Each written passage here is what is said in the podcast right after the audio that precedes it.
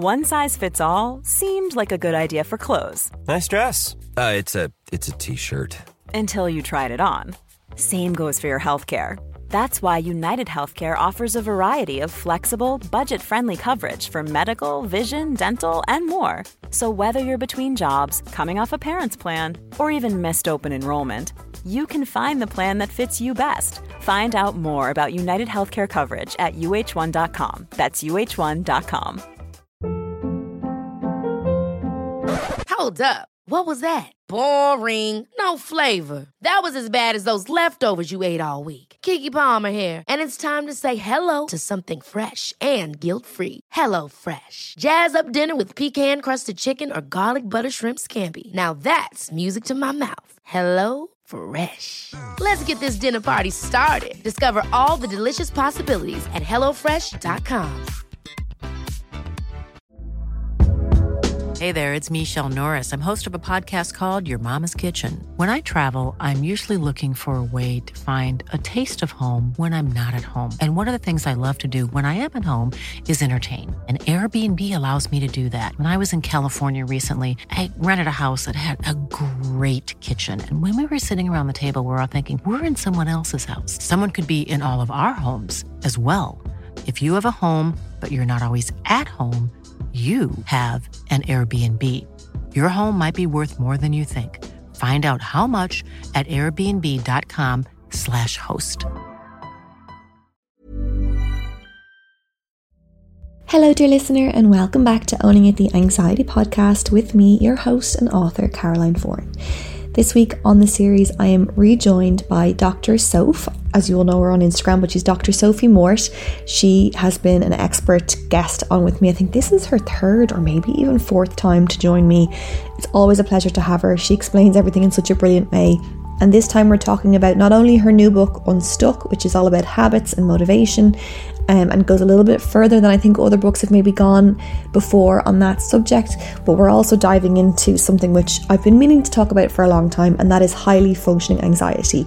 Sophie's new book, Unstuck, is widely available now. It's already been published, and I encourage you to get your hands on a copy. And in the meantime, enjoy our chat. And I certainly learned a thing or two that I had not heard before about highly functioning anxiety.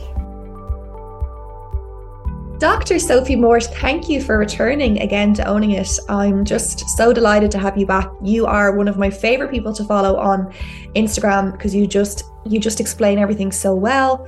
You're nailing the digestible content that I'm like, okay, I can actually take this and, and implement this today. And that's so important and so powerful in a world like social media can be such a source of anxiety. And you're there disrupting that. So thank you for that. Gosh, what a lovely introduction. And thank you so much for inviting me back on. I love seeing your billboard. Who's killing it? I know. Very exciting. I mean, just a few steps away from Times Square, I reckon. 100%. Or actually, like a full blown statue. Maybe. Yeah. let's, let's, see if I can get that going.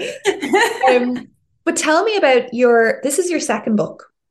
Yes. Oh my You've goodness. been a busy bee. Tell me everything about it. What makes this different? What are you excited about? Who is this book for? Okay, so this book is called Unstuck Five Steps to Break Bad Habits and Get Out of Your Own Way. And uh, how would I describe it? It's it's so different from the first one. I mean, for me, it feels kind of night and day. And what I mean by that is um, when people come to therapy, often in the beginning they come with acute symptoms you know something very specific they want to get over. Let's say for example it's anxiety but it could also be ocd low self-esteem. There's myriad of reasons that people come to therapy.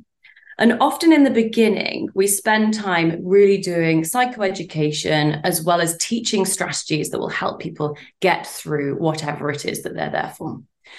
Then most people wonderfully get to a point where they feel so much better. Now, at this point, there's this often this lease of life, this kind of feeling of, oh my goodness, now I'm kind of free from what felt like a prison. I'm so excited to get back into my life. I want to make sure that I don't squander this newfound energy. Mm-hmm. And it's a really exciting time. And normally people rush out of therapy like, oh I've got all these things to do. I know what I want to do. And then more often than not, they come back a week later or maybe a few months down the line and they're like, so I knew exactly what I wanted to do. I knew I wanted hobbies. I knew I wanted to kind of do this for my job. I wanted to learn this language. I wanted to travel. But I tried to put it into practice and I seemed to be back in my old ways.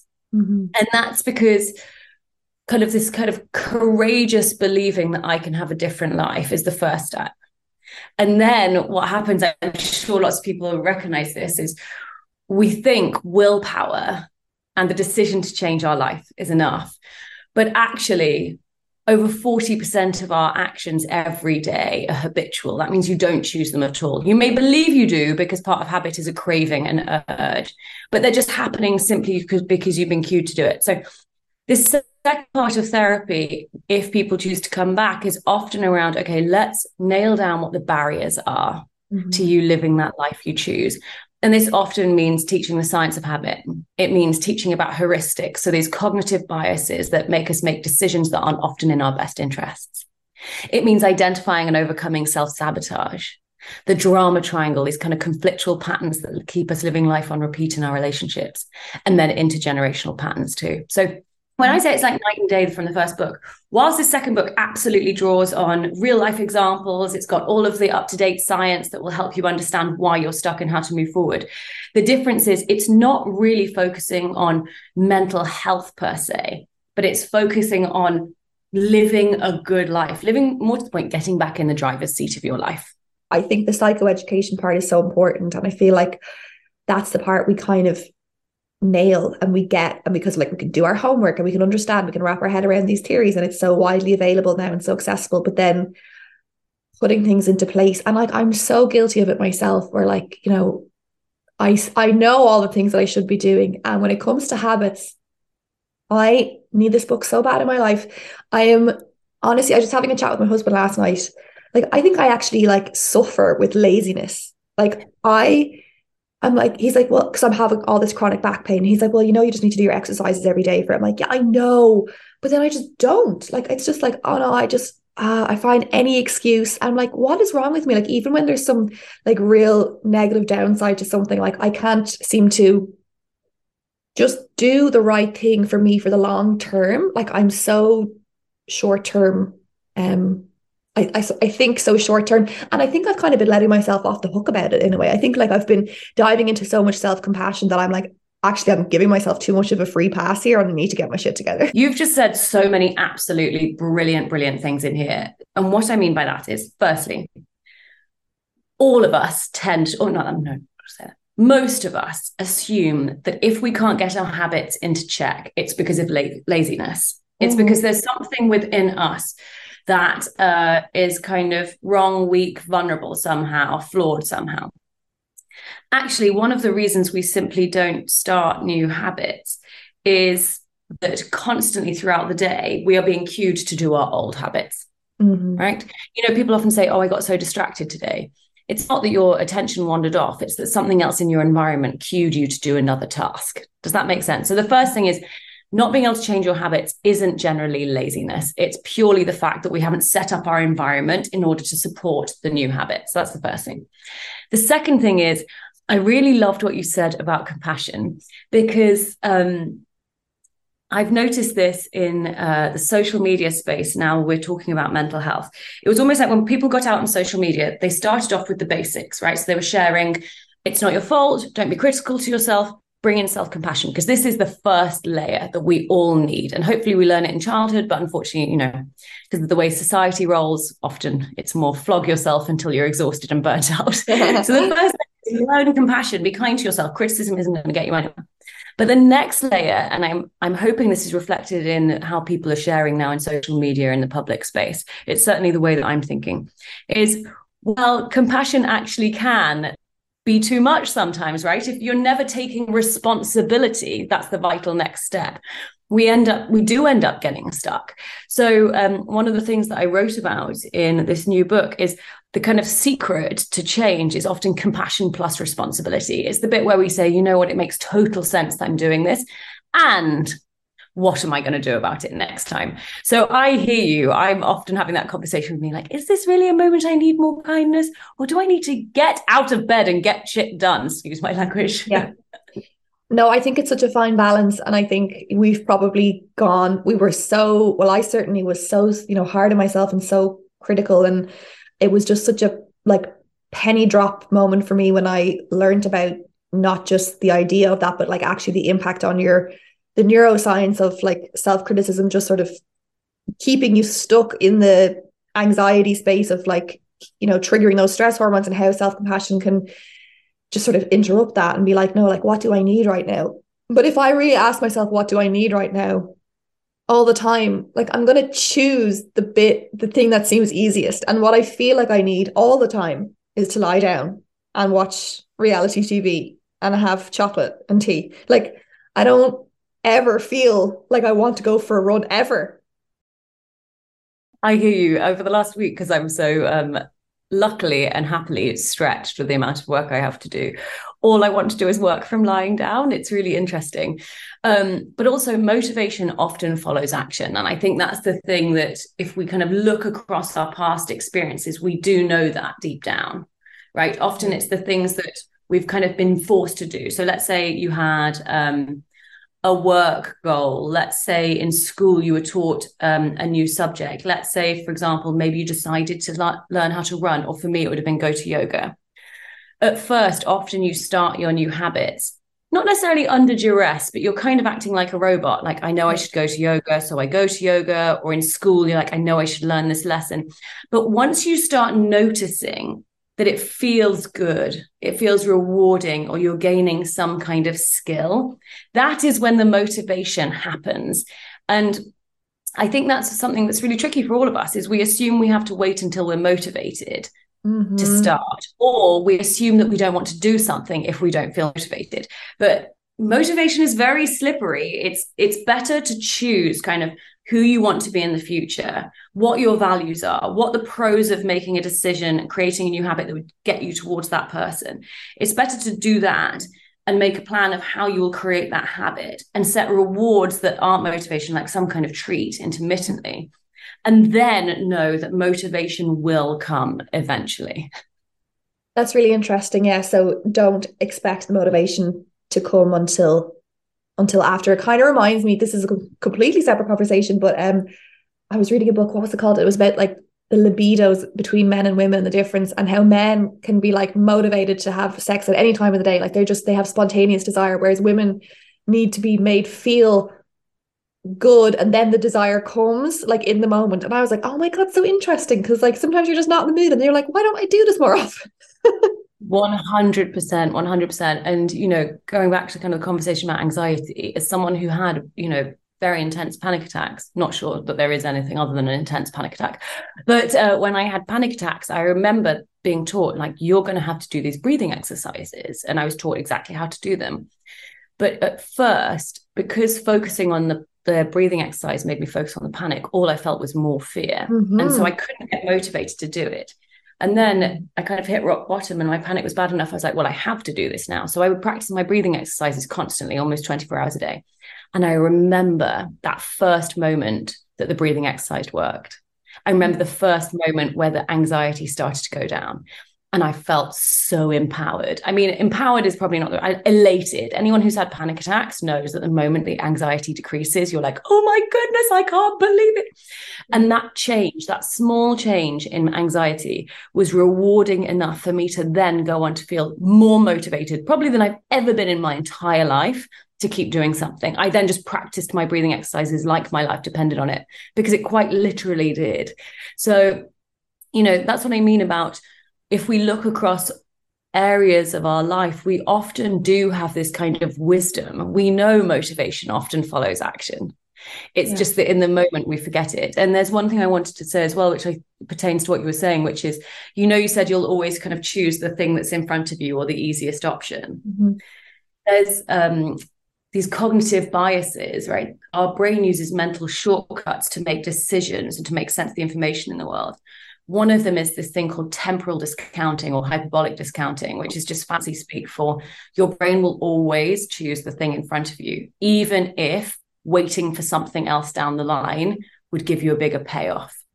Okay. So your our brain is literally wired to say, this thing here, this is more valuable than that thing in the future. So again, the things you're describing, they're not laziness. It's purely our brain is wired in ways that get us really stuck. And that's, I guess, to conserve our energy to get us through the day. Yeah, it is. And also, if you think about our ancestors, this is pretty cool. Like almost everything we do makes sense in terms of evolution. Yeah. It makes more sense that they went for the scrawny little deer that kind of walked across their path, like ate it straight away, rather than waited a few weeks for it to fatten up and grow up because they may not be alive then. Mm-hmm. So that kind of decision of the thing that's in front of me right now is more valuable in the long term will have just kept us alive as a species.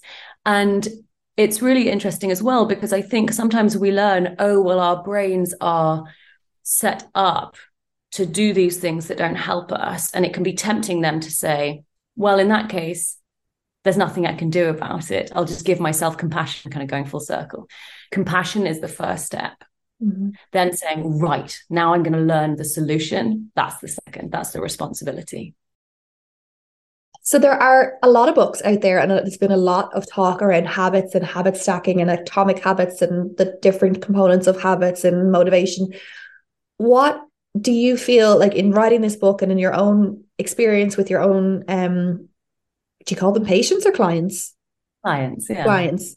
And what you've read and what you've studied, like what do you think people are missing or what's the missing ingredient or the, the thing that you think is going to make the difference for people or the learning that's kind of stuck with you about all this talk of habits and motivation? Yes it's a really great great it's a really great question it's a really great question. If i thought that learning about habits was enough as in the science of habit i wouldn't have written this book. Mm-hmm. because as you say there's so i mean atomic habits is life changing i really think it's one of the best books i've ever read. But as a psychologist, as someone with clients, like you say, actually, habits is the foundation. The next bit is finding out what specifically for you is now getting in the way of you making change. So for me, it's about identifying generally different versions of your own kind of self sabotage. And now it, this is again slightly there's lots of books written about self-sabotage right? And often they talk about fear of failure fear of rejection fear of success um, kind of upper limit theory the idea that you can only allow yourself to be so successful or so happy before you have to undermine your own chances. Mm-hmm. but actually everyone has their own thing. There's this really kind of surprising form of uh, kind of sabotage in terms of things we do to get in our own way, but totally without intention, which is overcorrection right? So often people say, So I don't want to do this anymore. And then they go full steam ahead to the other side and they're like, I'll never do this anymore. And often never doing something again creates a situation in which you fail, right? Because the cycle of change involves going through a period of maintenance and then often relapse. And so then they swing back to their first habit. So I know your question about what's the one main thing, but for me, there's kind of four main things. Yeah. And that is uh, exactly what I was saying. So heuristics, the fact that your brain will just make you make bad decisions. Right. Mm. It will status quo bias is the fact that our brain has evolved to basically favor doing exactly what you already do and not making change. Because again, for our ancestors, deciding to live a new life might have put them in peril, right? Because you don't know what that new choice is. So for each of us, you could learn about habits, but then status quo bias may just before you're about to make that change say, yeah, it's quite comfy here. Yeah. Stay here, right? Or the sunk cost fallacy might say, but you've been doing this for quite a while. We've already poured in time and energy. Yeah. Don't waste that by going somewhere else. Or it could be something more traditionally self sabotagey, or it could be that you're in these drama games with your friends and family, taking on roles that you've just been taking on your whole life living this kind of familial pattern, this script that you don't really know about. Because ha- when we talk about habits, we don't normally think in that way. And like I say, this form of overcorrection linked to intergenerational beliefs. So it's four things. And those four things are four different kinds of ways that we get in our own way when trying to make habitual change. Sorry, I realized that wasn't succinct. For now, I would love to switch gears slightly, ever so slightly. And I've been wanting to talk about this for a while and it's highly functioning anxiety. And it's kind of a term that I keep hearing. And I'm like, aren't all humans just people with highly functioning anxiety? Like, isn't that how we're still alive? so I would love to just unpack this a bit with you. Like, what, how would you, what do you think of is when you think of highly functioning anxiety? So it's you make a really good point. I think it's a term that's bandied about quite often. Um, and when I think about the state of the world right now, I would almost certainly agree with what you're saying. Right. I think that almost every person on this planet, if they're aware of what's happening in the news, right, unless you're lucky enough to be able to have your head in the sand or you yeah. just have this unbelievable psychological resilience because you know some people genuinely i really mean this don't have that kind of um, temperament trait of feeling that anxious. You can be very low in neuroticism. Neuroticism is one of the traits that's kind of partially um, partially herit- heritable.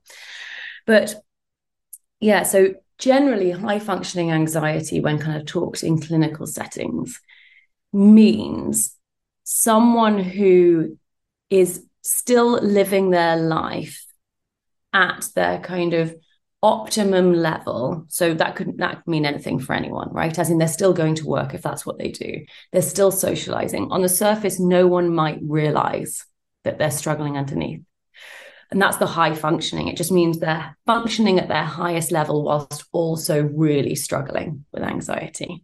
Does that make sense? Mm-hmm. And is it something, I mean, if you're still highly functioning and you're able to, it's not actually stopping you in your tracks or stopping you in your day and it's not impacting, well, I don't know, I'm assuming it's not, if you're highly functioning, it's, you know, you're going under the radar. Is it something that you need to look at then? Yes, because it certainly doesn't have any uh, reflection on how bad the anxiety is. So all it means is that other people may not notice and you're still able to work. So I often in my clinic work with very what we would call this exactly this very anxious but very high functioning person. So the anxiety may be as high as someone who I mean, it's it's interesting because it's a term that I sometimes often think is quite classist, um, quite yeah. judgmental, is often um, is often, to be honest, um, in my experience, the reason I question it is I often hear it when it's talking about someone who's like a CEO, someone who is in the kind of position in business that uh, society tells us we should revere. So it is a it is a title I don't love, I have mm. to say, because the way it's often used, it should be used in more like if you're still able to function and you have anxiety, you're highly functioning anxiety. Um, it but, kind of glamorizes anxiety in a way. It's like, okay, like we know we're all talking about anxiety, but it's like take your anxiety and just bring it with you to work and get on with it. And um, like when you mentioned like the CEO and that kind of thing, like maybe it's like, okay, we're we're beyond the point where we pretend like we don't experience anxiety, especially at that upper level of of management and you know corporate life. So it's kind of like making it seem like just get on with it. You don't have to do anything about it. Well, connotations? Well, maybe very possibly. I hadn't thought about it like this before because I um uh, I often most of the people I know have high functioning anxiety, like you're saying. I, you know, what I do think I don't know if it necessarily says kind of just get on with it. I think for people who experience it, they may minimize their anxiety because they're like, look, I'm able to do all of these other things. Uh-huh.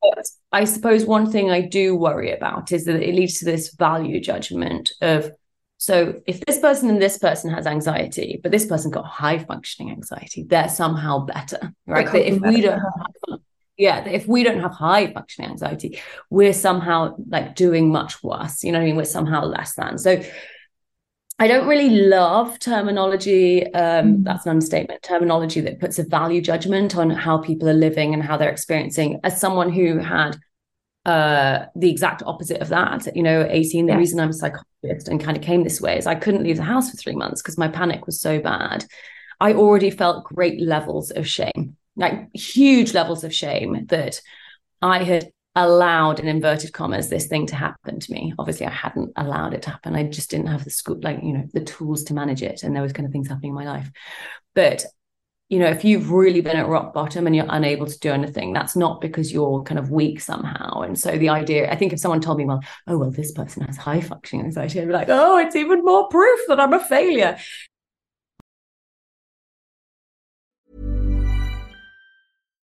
One size fits all seems like a good idea for clothes until you try them on. Same goes for healthcare. That's why United Healthcare offers flexible, budget friendly coverage for medical, vision, dental, and more. Learn more at uh1.com. Jewelry isn't a gift you give just once. It's a way to remind your loved one of a beautiful moment every time they see it. Blue Nile can help you find the gift that says how you feel and says it beautifully with expert guidance and a wide assortment of jewelry of the highest quality at the best price. Go to BlueNile.com and experience the convenience of shopping Blue Nile, the original online jeweler since 1999. That's BlueNile.com to find the perfect jewelry gift for any occasion. BlueNile.com. Quality sleep is essential. That's why the Sleep Number Smart Bed is designed for your ever evolving sleep needs. Need a bed that's firmer or softer on either side? Helps you sleep at a comfortable temperature? Sleep Number Smart Beds let you individualize your comfort so you sleep better together. JD Power ranks Sleep Number number 1 in customer satisfaction with mattresses purchased in-store. And now, save 50% on the Sleep Number limited edition Smart Bed for a limited time. For JD Power 2023 award information, visit jdpower.com/awards. Only at a Sleep Number store or sleepnumber.com.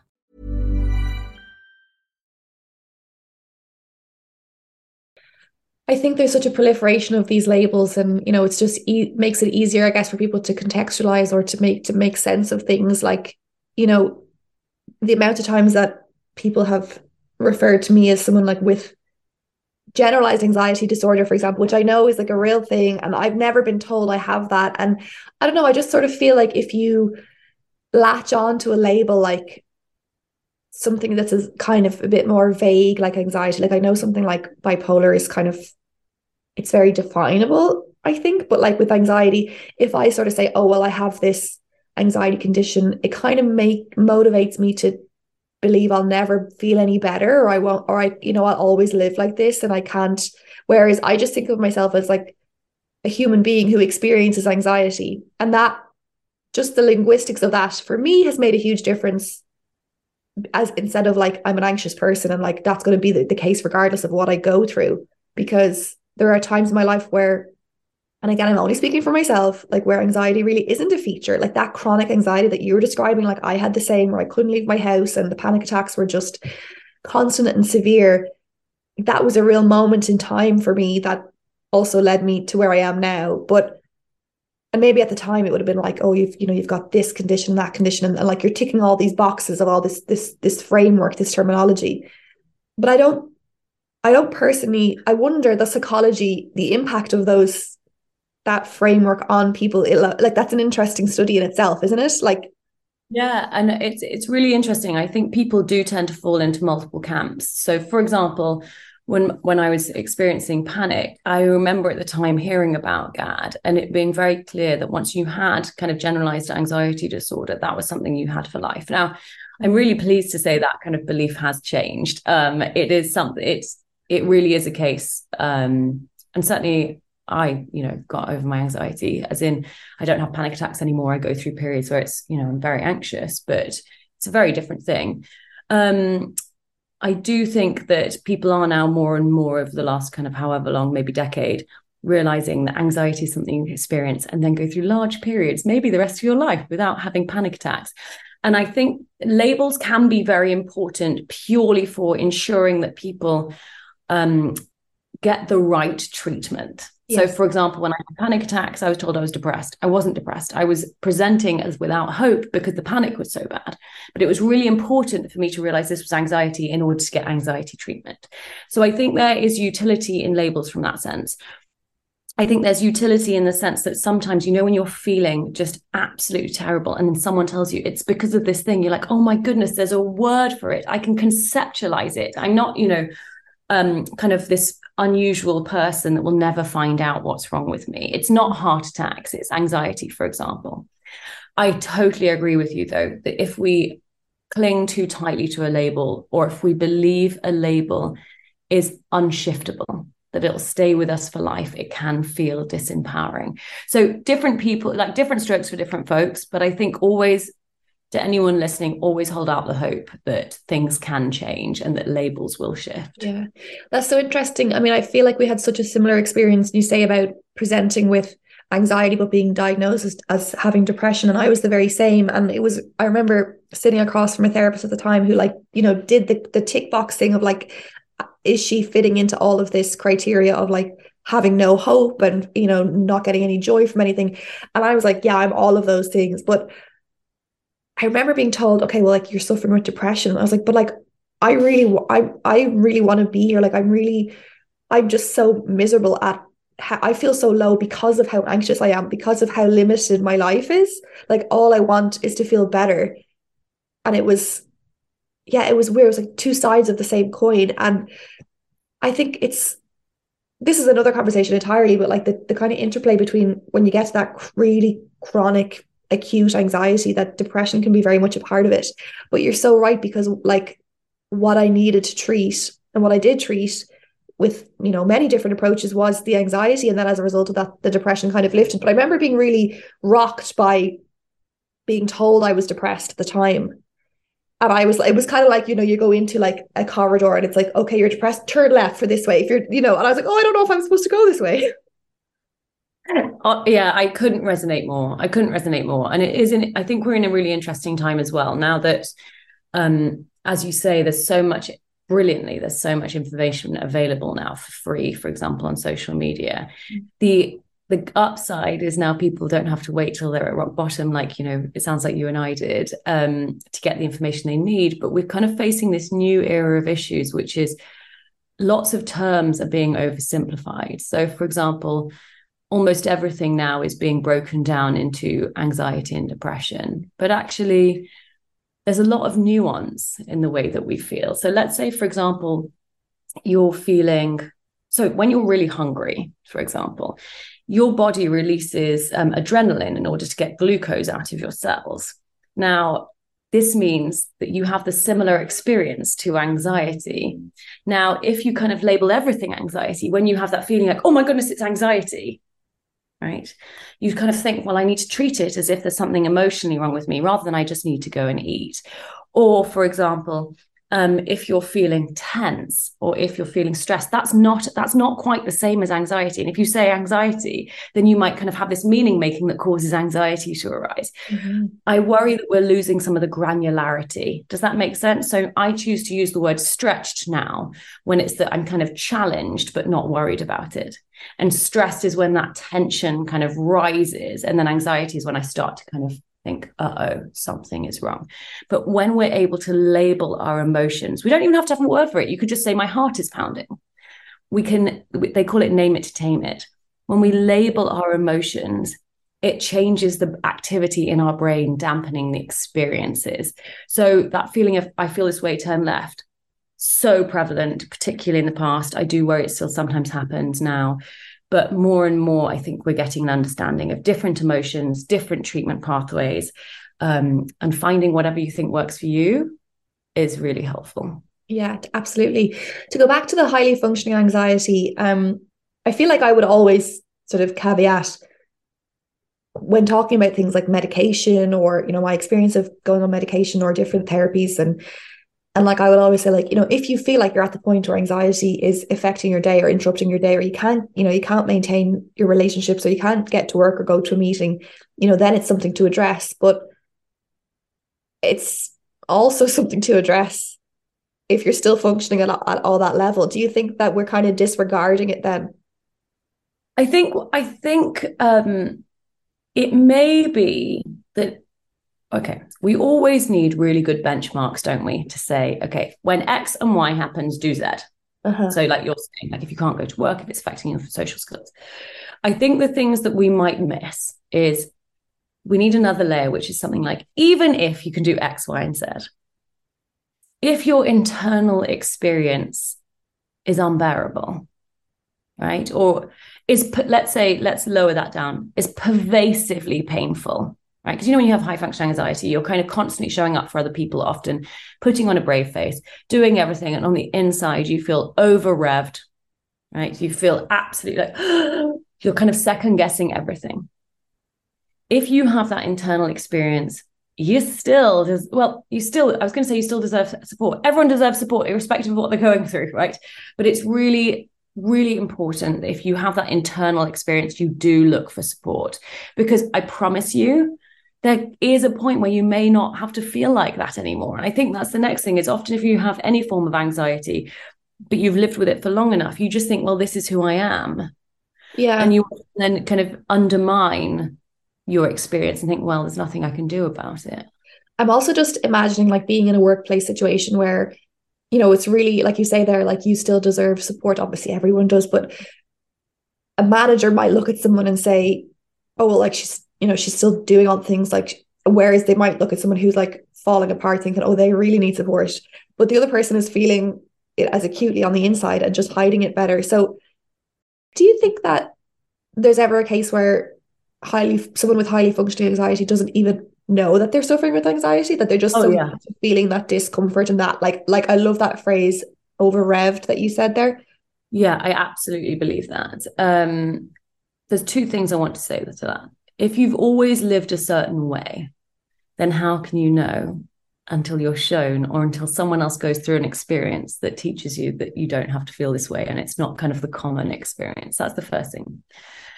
And the second thing I wanted to give you a kind of personal example. Um, and it was someone I know was really struggling with their low mood and they were talking to another friend who'd recently been on antidepressants. And this conversation was so amazing because the other person said, So I took antidepressants for the first time in my life after my GP had said to me, You know, this feeling you have, it's not, you know, not kind of within our expected realms of feelings. And she said, she took these antidepressants, she'd been on them for a month. And she honestly, her first thought when things started to lift was, Oh my goodness, this is how everyone else feels. I had no idea. Mm. So I do think a lot of people will be living with this experience, having no idea. But the next kind of ethical question or interesting question is if they don't know, should we be making it clear to them? I, I it's a, it's an interesting question because anxiety is really an is it's a meaning making issue, right? So if you've kind of got this intense internal feeling, but you're like, this is normal and it doesn't spiral to greater worries, should we go around labeling that and potentially stressing people out and tipping them Yes, exactly. right If it's not you- bothering them. yes if you have the resources in which to step into action immediately and give them the right kind of support then great but you know we're in a time right now where uh, there's so many barriers to accessing the right support. I know the information is freely available on social media, but it's piecemeal, you know, it's kind of bit by bit. It's not the same as having someone sit with you and tailor your treatment to you. So, yeah, interesting question. If someone was worrying about it, then absolutely we should step in. If if you're listening to this and thinking maybe I have this but you're not worried about it, maybe don't scratch that itch. I don't Yeah. know. I don't know. Anyway, but the final thing to that is actually going back to habits, you know, I say I wrote this book for when people are feeling better. Actually, that's not that's also not really true. I also wrote this book because a lot of the things we learn that we need to do involve setting up new habits. So you're talking about your back pain, for example. If you need to set up a breathing ex- exercise for anxiety and you're struggling to do it, you need to learn how you like you need to learn why you're kind of getting in your own way and you need to learn how to set up the science of habit so that you can do those breathing exercises. And I wonder if this is a pitfall that you've ever seen when you're chronically anxious, you don't have a choice, right? If your whole life is absolutely governed by panic attacks, you are not sitting around putting off doing that breathing exercise because you are literally holding. I, I used to imagine that I had like a, a like a life raft and I was in an ocean that was crashing around and I was gripping as tightly as I could to this life raft just to stay afloat and my breathing exercises became my life raft right? So when you're at rock bottom you're doing those breathing exercises. But for people who are in this kind of more gray area right? So the anxiety is bad enough for them to think i need to do something. But sometimes it goes away right? Maybe they have one good day and then three absolutely awful days. Mm-hmm. This is firstly the majority of people experiences who struggle with anxiety. But when you're this person setting up a habit of breathing exercises can feel impossible because on a good day, you think, yeah, don't really want to do that. It's going to remind me of feeling terrible. Mhm. And then on a bad day, because you start your breathing exercises from scratch, you're thinking, oh my goodness, this doesn't work. And you get into this cycle of never quite nailing it. So, if you know, I said, yeah, like I say, I said I wrote this book for people kind of when their heads above water, but actually, I also wrote it because and often the things we know we need to do and that will change our life a million other things get in the way of us doing it. And for people with high functioning anxiety who often have unbelievable to do lists and pride themselves on being very busy and independent, mm-hmm. the things they need to do often end up falling by the wayside.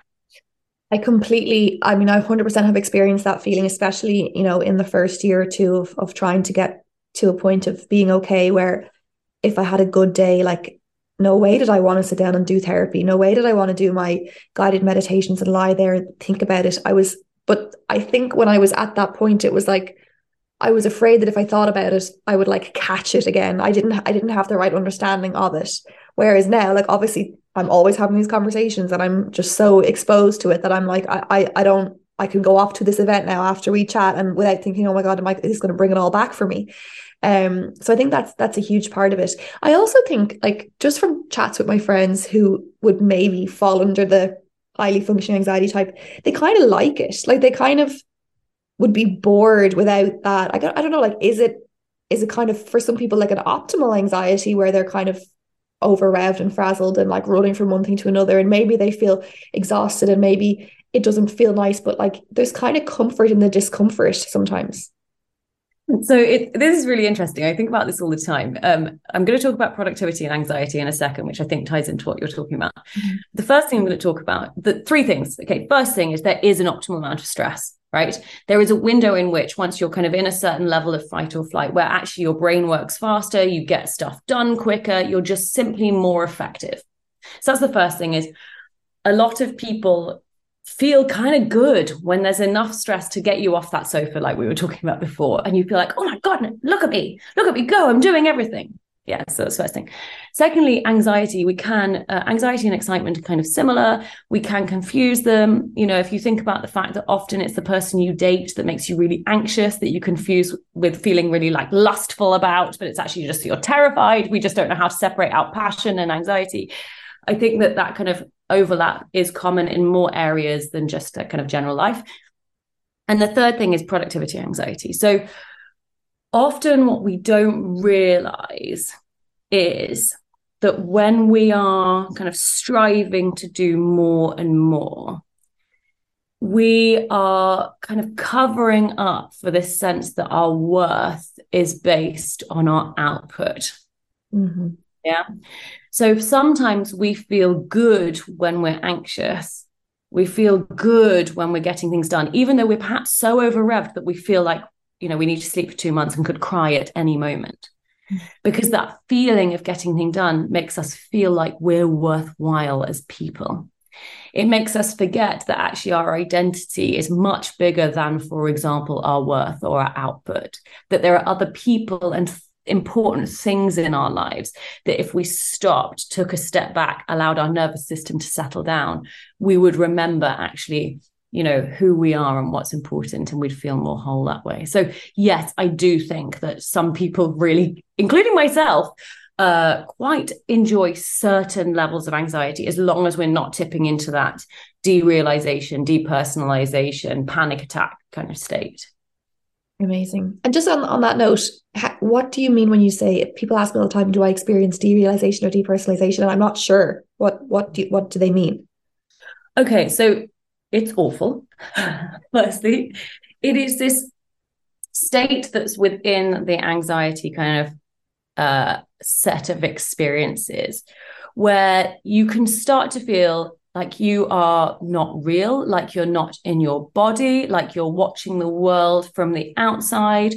It can feel one of the experiences some people talk about is almost like they've kind of sunk back into their face. It's a really strange, like gone, gone into a sunken place.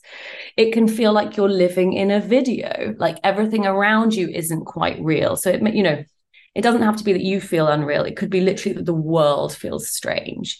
It could feel like everything looks kind of weird. One thing that used to happen a lot um, when I first started having panic attacks is it would almost feel like um, the depth perception around me had disappeared. And the world was either right up in my face or was separate parts that would kind of almost feel like they were floating around. So depersonalization and derealization can come in many, many forms. And if you have it and you find it's frightening, I totally understand, but I promise you it's just another symptom. And it can um, also it can link to dissociation, this kind of freeze part of the anxiety process. Wow. Yeah. I think maybe at the time when things were bad, it would that a lot of what you're saying there sounds familiar, like kind of feeling like you're watching your life happen in front of you, but you're not quite there. Um, Sophie, there's always so many different avenues we could go down and things we could unpack and explore. Like you've just got such an incredible way with words, and I so appreciate the way you um articulate everything in, in such a easy to wrap your head around way. Um, I'm so happy for you with your new book. It sounds incredible. It sounds like a must read. It's going to be number one. It's going to be a Sunday Times bestseller. You can rest assured.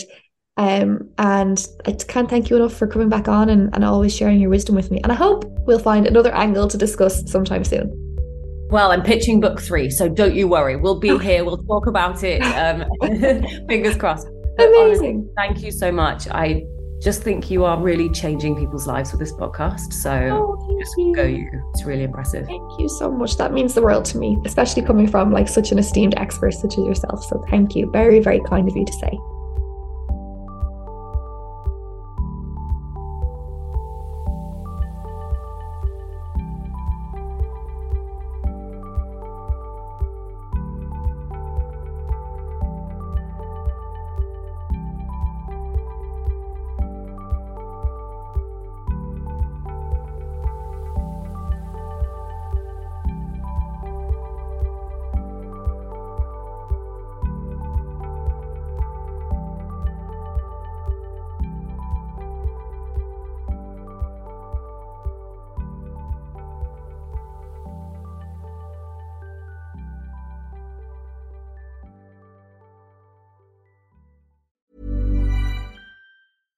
Catch yourself eating the same flavorless dinner three days in a row?